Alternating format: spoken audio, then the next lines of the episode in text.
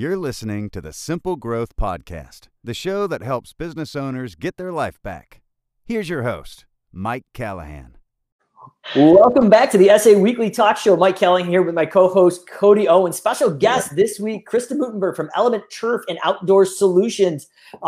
Been waiting a long time to get Krista on the SA Weekly Talk Show. I know maybe a little stage fright with the live recording of this, but just absolutely excited to have you on here, Krista. A lot of knowledge and a lot of things you've been doing over at Element Turf and Outdoor Solutions the last couple of years. Last time we really talked was over at the SA conference in the fall, and you were just making some massive changes in the business, driving some serious growth and building a team. So we're really excited to kind of pop the hood a little bit and see what you guys are doing over there and all the success and maybe some of the struggles that you've had along the way and how you've overcome them. So Krista, if people haven't heard about you or Element Turf and Outdoor Solutions, would you mind just giving us a little background on how you actually got into the lawn care industry and how you cut your teeth? I know the background story from previous talks, but pretty interesting way to get into this industry for sure. Yeah, I guess I have a little unorthodox start compared to some other people.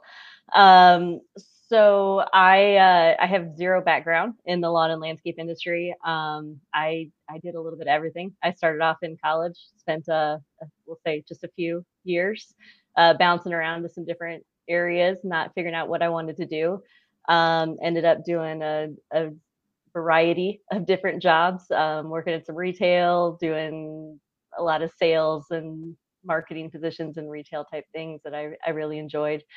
At one point, my father-in-law and my husband decided they were going to go in. My father-in-law was, he's retired Army, and he was working part-time, wanted to do a little side job because that's how he is. He is never happy with the status quo, just always wants to do something else. So he was mowing some lawns on the side and wanted to get into doing something a little more. So he and my husband went together, bought a mower, and he was going to mow. And one thing kind of led to another and ended up kind of starting a little business. And I somehow got roped into running some of the, kind of trying to keep the books for him basically. And he was running it. And after a short period, about a year, it didn't work out really great with the setup that we had. And so my husband and I just decided that we were going to buy him out of the business, let him do the work. And one of us was going to run the business. And since my husband, he's actually an engineer for the state. I was working a retail job, so I had more time. I started running it for him. And 3 months later, I ended up having to quit my job because my marketing went a little crazy and we got so much work that I didn't have time to do my job anymore.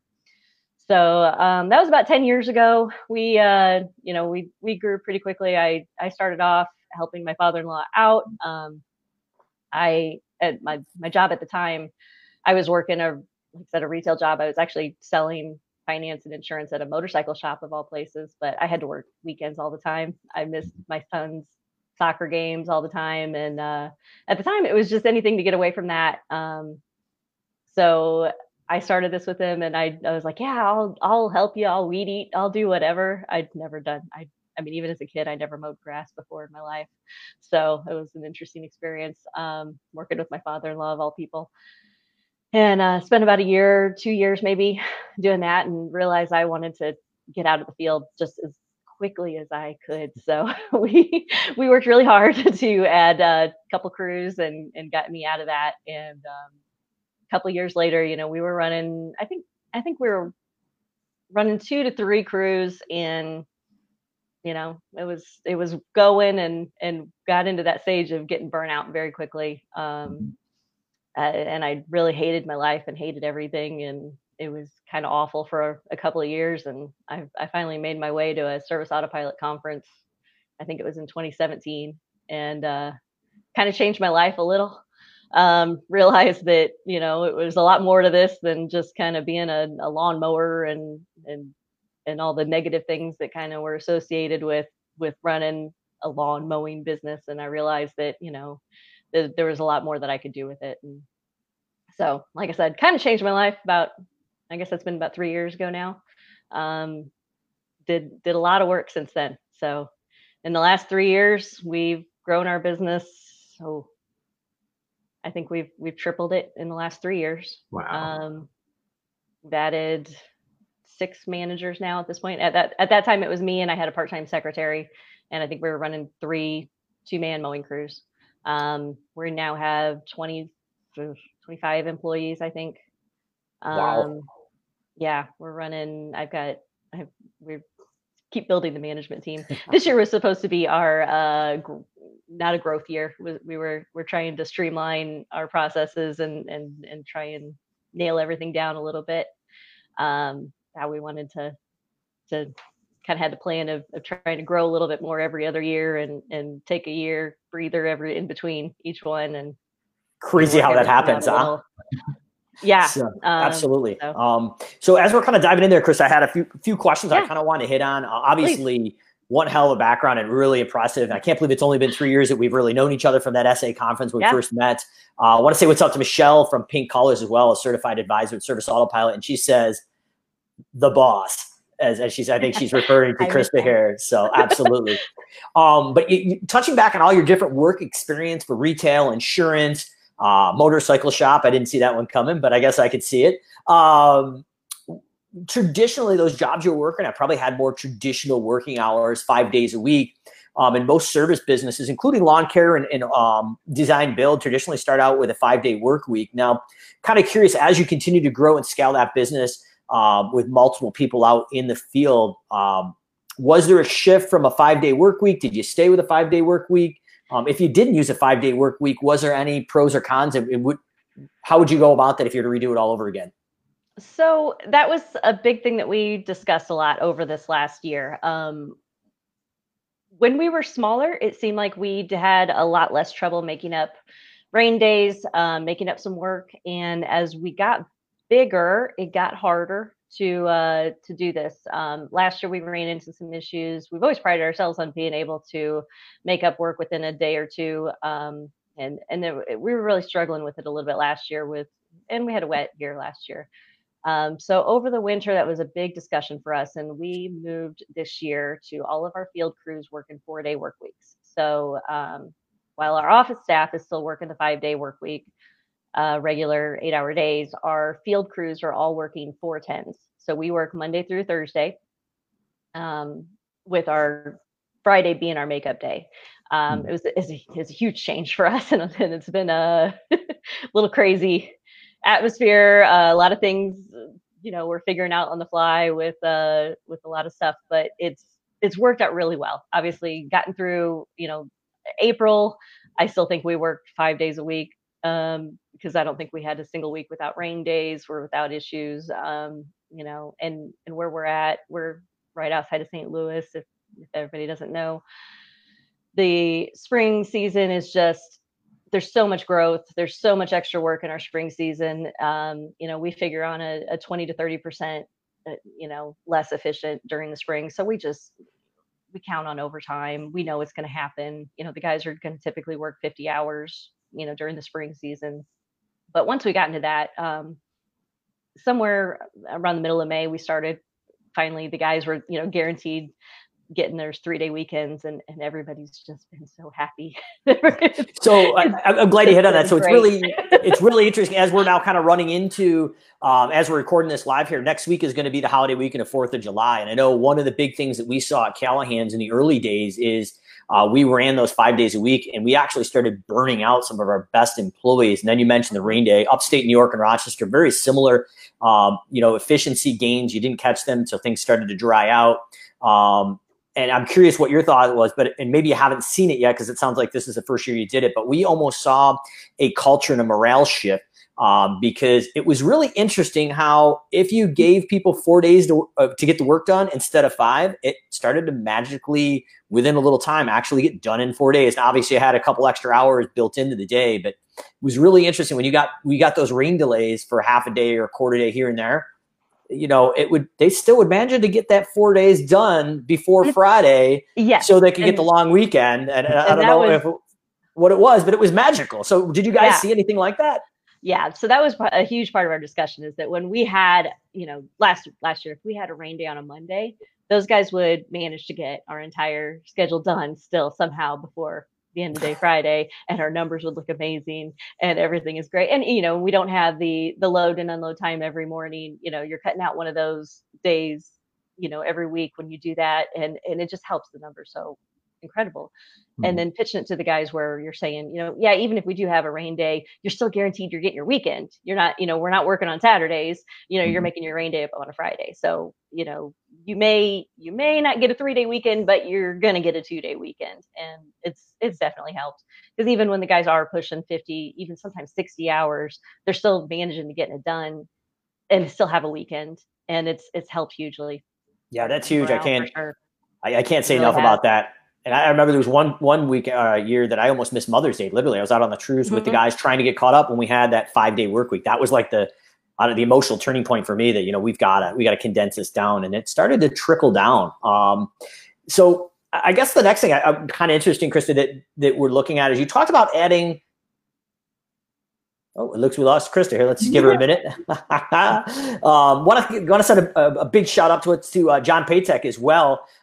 John, big supporter of the SA Weekly Talk Show, and I know he is just a mover and shaker in the YouTube community as well. So hopefully GIE Plus Expo is alive and well this upcoming year. Haven't heard any things on that as well, and I'm sure the SA team as well is going to be there and happy to do that here. So I'm just going to message Krista real quick and see if we can't get her back on the feed here. But this is not the first time this has happened, so not a big deal.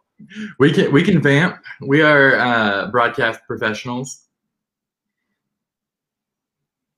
Also, I think Alyssa said hi to us. She did it as Service Autopilot, though. So Service Autopilot commented on Service Autopilot's video. I like it. Yeah, one big shout out to the support team at SA as well. Just crushing it lately, as well as the marketing and sales team. Just really amazing what SA's doing behind the scenes, and getting a sneak peek at some of that as a certified advisor. So just a lot of good things coming down the pipeline for the SA community. And as we're waiting here for Krista as well here to see if we can get her back online. If not, I definitely want to hit on a couple of key points that she had for success in Element Turf and Outdoor Solutions. Believe it or not, Cody, we were a little prepared for this more than usual. So I had a quick call with her before, just to get some notes to kind of see where we were at. That is Scott Howard joining us live as well. So thanks, all Scott. Right. What's up, Scott? So one of the things that Krista and I were talking about before the SA Weekly Talk Show Live is building a team and avoiding being into that day-to-day chaos. She's just about to come in right now.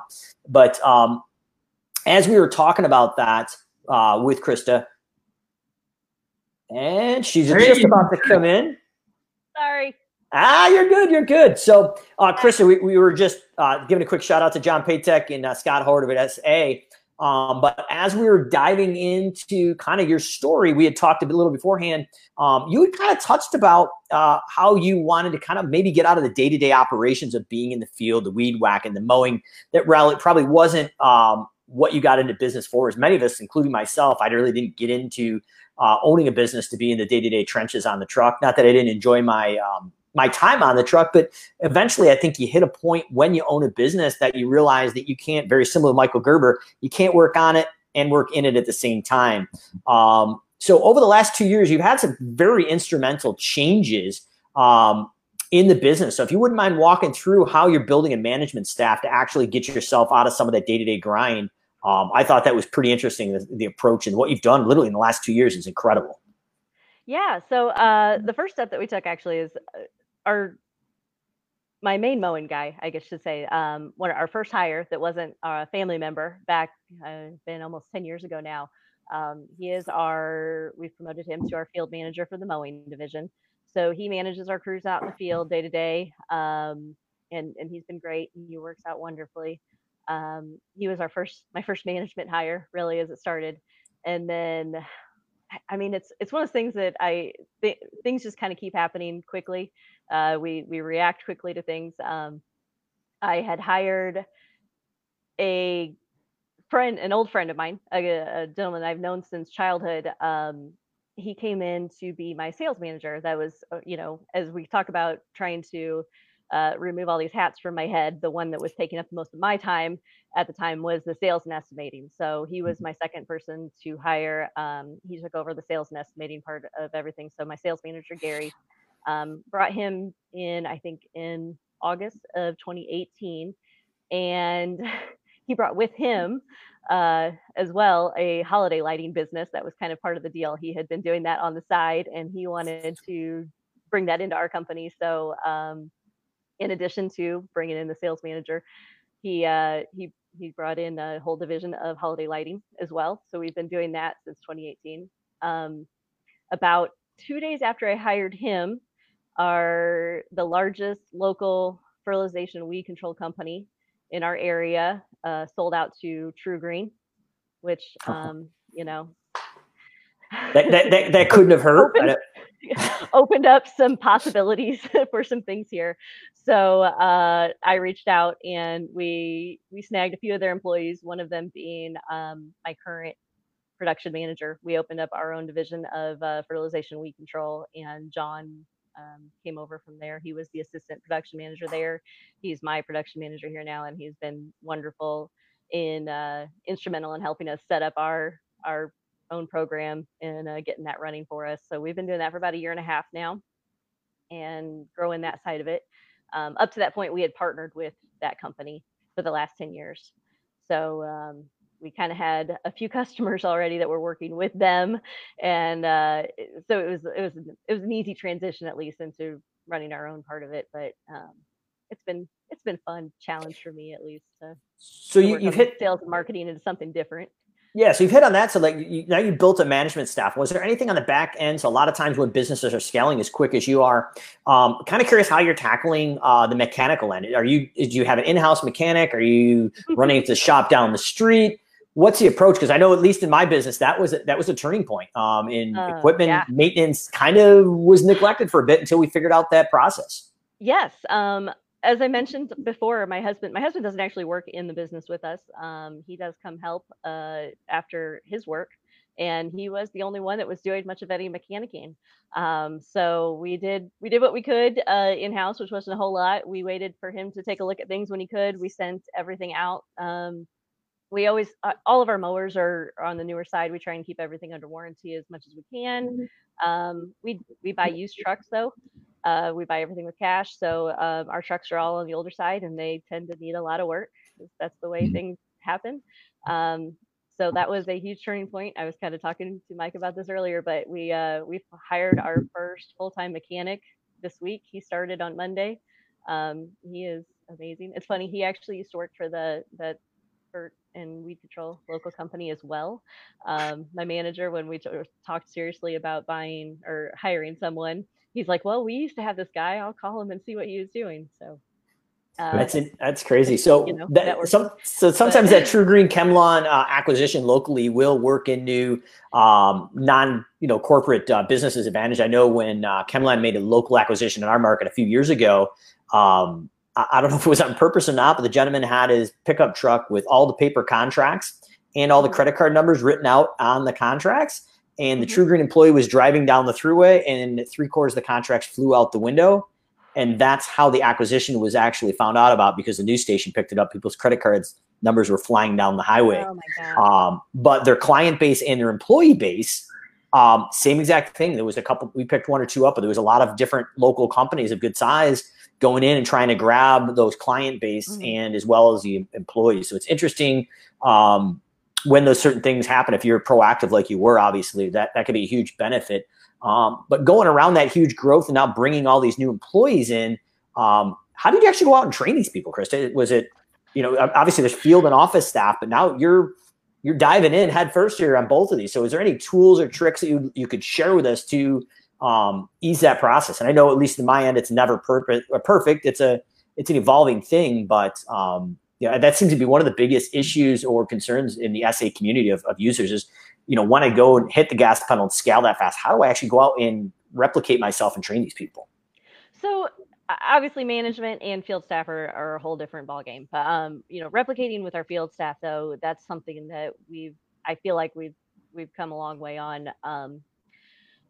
a lot of things that we've heard over and over from a lot of people here in the SA arena, but we started with Greenius training a couple of years ago.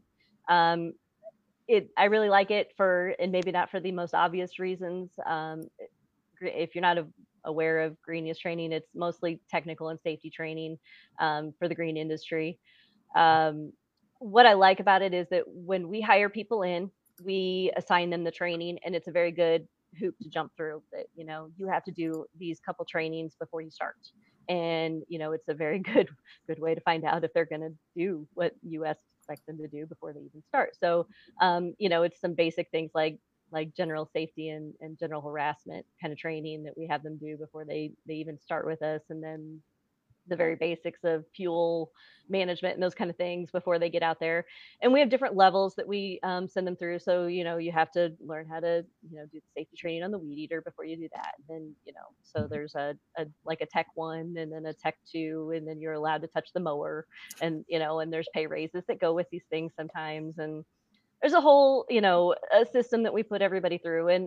And while obviously everyone's aware of how difficult the hiring situation has been now, it's certainly, I feel like it really has cut down on our turnover a lot, having a systematic approach to it. Nothing's perfect. Obviously, we still have issues. We still have guys committing the same problems over and over, even though we try our best to go through these trainings with them. But having the standardized training with everyone really does help. At least we know that we have gone over it with them. We know that we've talked this over. So if they, you know, continue to weed eat around the playground, even though we've told them you cannot weed eat on that playground, you know, multiple times, then it's an infraction, and it's not a, oh, did we do that? Did we talk about that with them? Or you know, did so-and-so cover that when we took them out? So that, I mean, that to us has been a really big thing. We bring them in for a half day of onboarding and don't just shove them right out in the field first thing. They get a feel for the office. They get a feel for how we work around there. They do some in-house training before they actually go out into the field. And I think all those things have helped us a lot in our process, at least. I still feel like we have a long way to go. That's one of our things that we talk about a lot in our meetings and ways that we can improve. But like a lot of things, it's kind of our winter project that we're going to be discussing over this year of how we can tweak it a little more and work on a little more for next year. So as you've handed off things in the office, what has that process looked like with bringing in the sales manager and other people in the office? What does that look like? So, you know, every new person, it's funny. As soon as I take off a hat, I find about 3 more on my head somehow. But yeah, I don't know. I don't know how to say this without saying, you know, it seems the more people that we've had, I without saying it's more of a struggle at this point, but this year with adding so many people so quickly, the communication has been that's all I can say is the communication is the key. And that's been a little bit of our struggle bus. We're working very hard on making sure that everybody's staying on the same page. But that's been the hardest part of it. As far as that, as well as me being the control freak and trying to let go of things. that is maybe the other hard part. My staff will tell you that sometimes I micromanage things a little too much. We can be the bottleneck occasionally. I mean, you know, it's possible. Yeah. And you know, I try not to say, well, as long as I know that it's getting done, I will not do that. But communication right now probably is not as easy with COVID. I'm assuming you're probably staggering some crews and doing some things. So yeah. And that's a lot of it. We don't see each other all that much. So our management team, well, especially when COVID started, we had everybody working remotely and trying to run remote meetings and do things all over Slack was challenging for sure. And then when we all kind of came back, we kind of came off the Slack bandwagon, and I think our communication went downhill again. So we're really working on trying to put everything back in writing and not relying on the face-to-face communication, because that's where I think we dropped the ball a lot. There's just too many people involved. Our biggest problem at this point right now is the communication between our salesperson to like our landscape crew into me, into the invoicing, and making sure that everything's getting covered, all the bases throughout the entire process. So it's just a never ending challenge of working through the processes and then refining your process. And then you add a new person and then you change your process and you refine it and you're figuring it out as we go. It's definitely a moving target. I can appreciate that. And then one of the things that kind of popped into my head, so now you're adding all these people. Right now, especially with COVID and the new unemployment compensation, we'll call it, a lot of folks are home making a pretty good chunk of money, not doing anything. But in order, at least in New York in the previous years, I'm not sure what it looks like right now in the COVID, but like at Callahan's, like in New York during most of the time during Callahan's, we would find individuals, if they signed up for an interview, it continued their unemployment benefits. So until we kind of figured that out, we had a massive issue of a lot of interviews just not showing up. I mean, there would be full days at a time where we'd literally be sitting twiddling our thumbs in the office, like, is this interview even going to happen?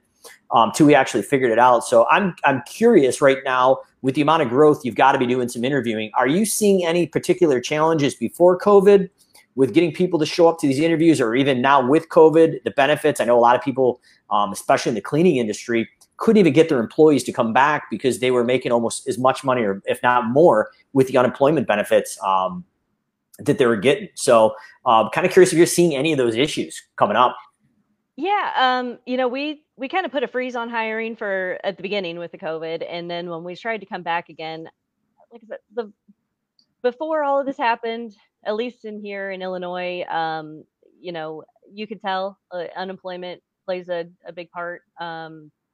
I would say we had about a 50% rate or so of people actually showing up for interviews.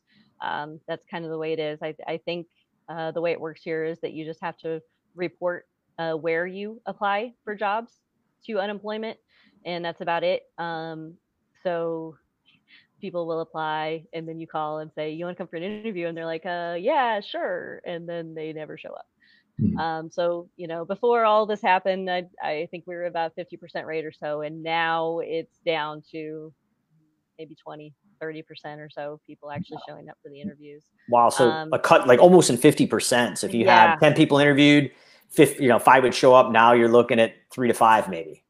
It's, thankfully, it's one of those hats that I gave away. My father actually works for us as our HR manager. He works part-time, but he comes in for the mornings all week, and he goes through all the applicants and he does all the phone calls. But I want to say he's probably going through, 20 or 30 applicants, and, he has to call probably about 20 people even just to get one person to come in for an interview. It's that bad right now. Just we've been short staffed all year. I think we're hiring for maybe 4 field positions and an office position. We've been looking for an office staffer for 6 months, which is crazy. Wow. Just find somebody for a front desk. And not as easy as you would think. So I don't know if we talked about it, but I know when we hired for the last position at Callahan's, I think we had 150 or 160 applicants through Indeed and some of the other places we were looking at. So just that pure volume of chaos you got to get through to actually find these applicants. I know, especially as of late, is tough. So,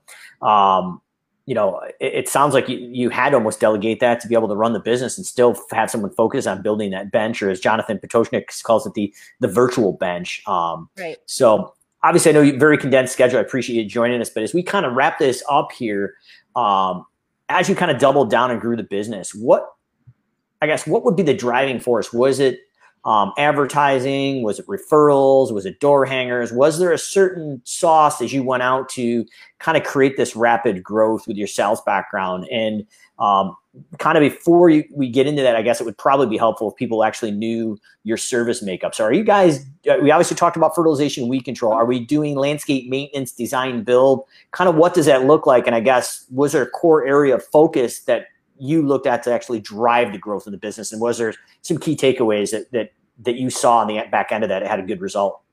So a few things there. So we're about 50% mowing maintenance.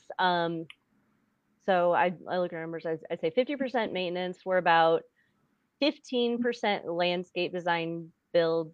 And to be honest, we focus more on softscape than anything. Our project, we do small design build projects under $5,000 usually, just to keep things manageable and logistically manageable for me, basically, at this point. And then we ran, I want to say 11% on FERT last, so far this year. And then about 10% is on our, what we call maintenance contracts. So we have a few larger, like hospital complexes, malls, that sort of thing, where we kind of do full service maintenance contracts. One of the things is, as far as our mowing goes, and that we kind of specialize in, I would say, is municipal contracts. We do a lot of large city and municipal contract mowing. That's one of the things that helped us grow very quickly in our area. And that's something we don't hear in our ecosystem. So that's pretty interesting. So that was a good driver of growth. More commercial? Yeah. Industrial? That's, honestly, us landing one certain contract was what helped us to grow very quickly in one area, at least, and enabled us to make some moves that we wouldn't have been able to if we hadn't had that contract. But then as far as the marketing goes, one of the things we really didn't touch on that, one of the things that we did after I left in 2017 is that we rebranded and renamed our company in early 2018. We had the typical, we were cutting edge lawn service, is what we started at, along with about 27,000 other cutting edge lawn services across the country.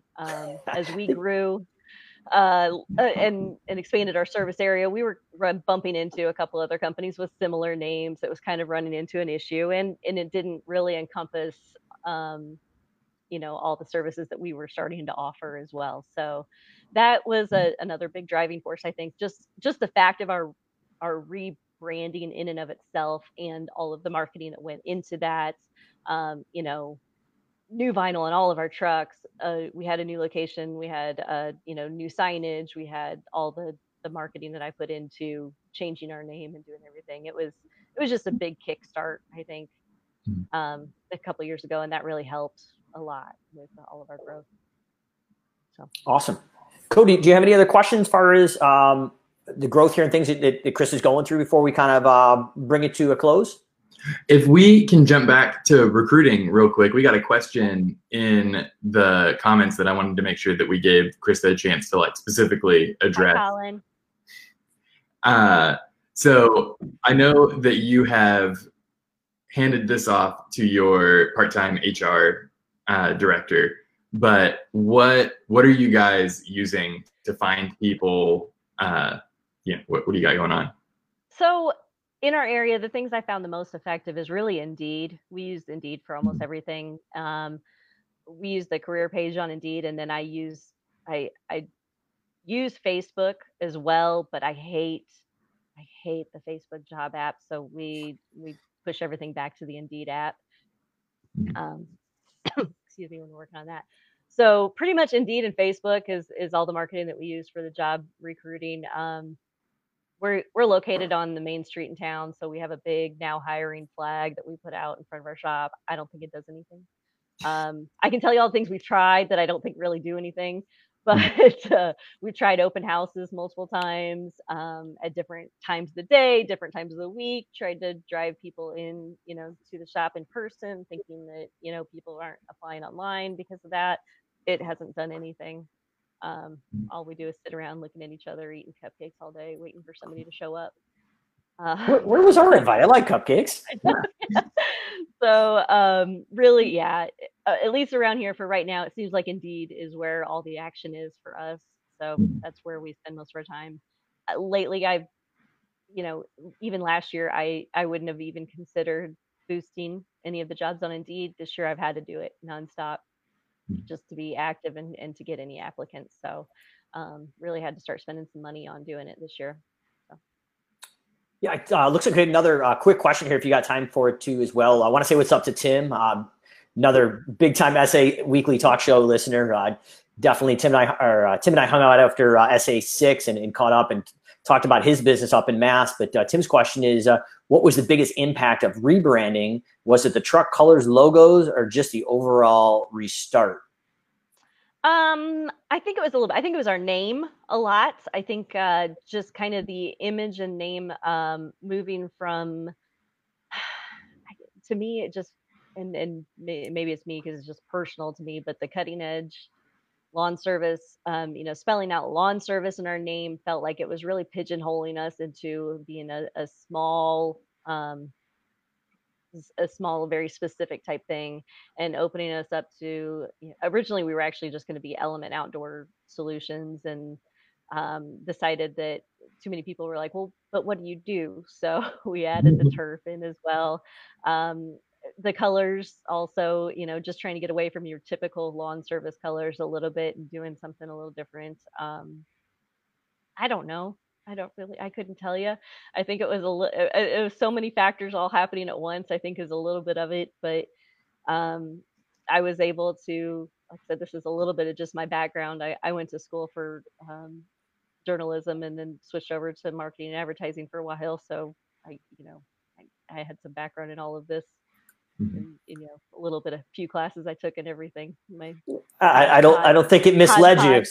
So I think you're being very, very humble about it. I think what you've done is been very direct, and I think it's been very calculated. So just absolutely thank you for coming out and spending some time with Cody and I in the SA community and sharing some of those nuggets. And we're gonna have to get you back on now that you've actually loosened up and gotten into the Facebook Live thing. So for some reason, if we don't see you before, hopefully we'll see you again in November at SA7. And Chris, I appreciate everything you do for the SA community, and congratulations on the rapid growth and success. Cody, anything else while we're closing up? No, Krista, thank you so much for your time. Thank you guys, appreciate it. All right, well, we will see everyone again next Friday at 1 p.m. Eastern, 12 p.m. Central. Just wrapping up episode 52 of the SA Weekly Talk. So we'll see you next week on episode 53 with possible special guest Josh Latimer. Just moving and shaking, selling a lot of businesses and helping people automate and grow their service businesses, whether it's lawn care, soft washing, pressure washing, or anything else in between. It's hard to keep a pulse on where Josh is going, but always a good knowledge bomb when we get him on here. So until next week, we'll see you. Krista, thanks again. And Cody, as always, appreciate it, brother. Make sure if you haven't checked us out, we are on iTunes, Spotify, and all the other major podcasts. So we will be up with the podcast version of this by the end of the day today. So thanks again, and we'll see you next week on the SA Weekly Talk Show. Awesome. If you like this show, you might want to check out our resources at www.startsimplegrowth.com. While you're there, enter to win an estimator chatbot. Mike Callahan is available for private coaching.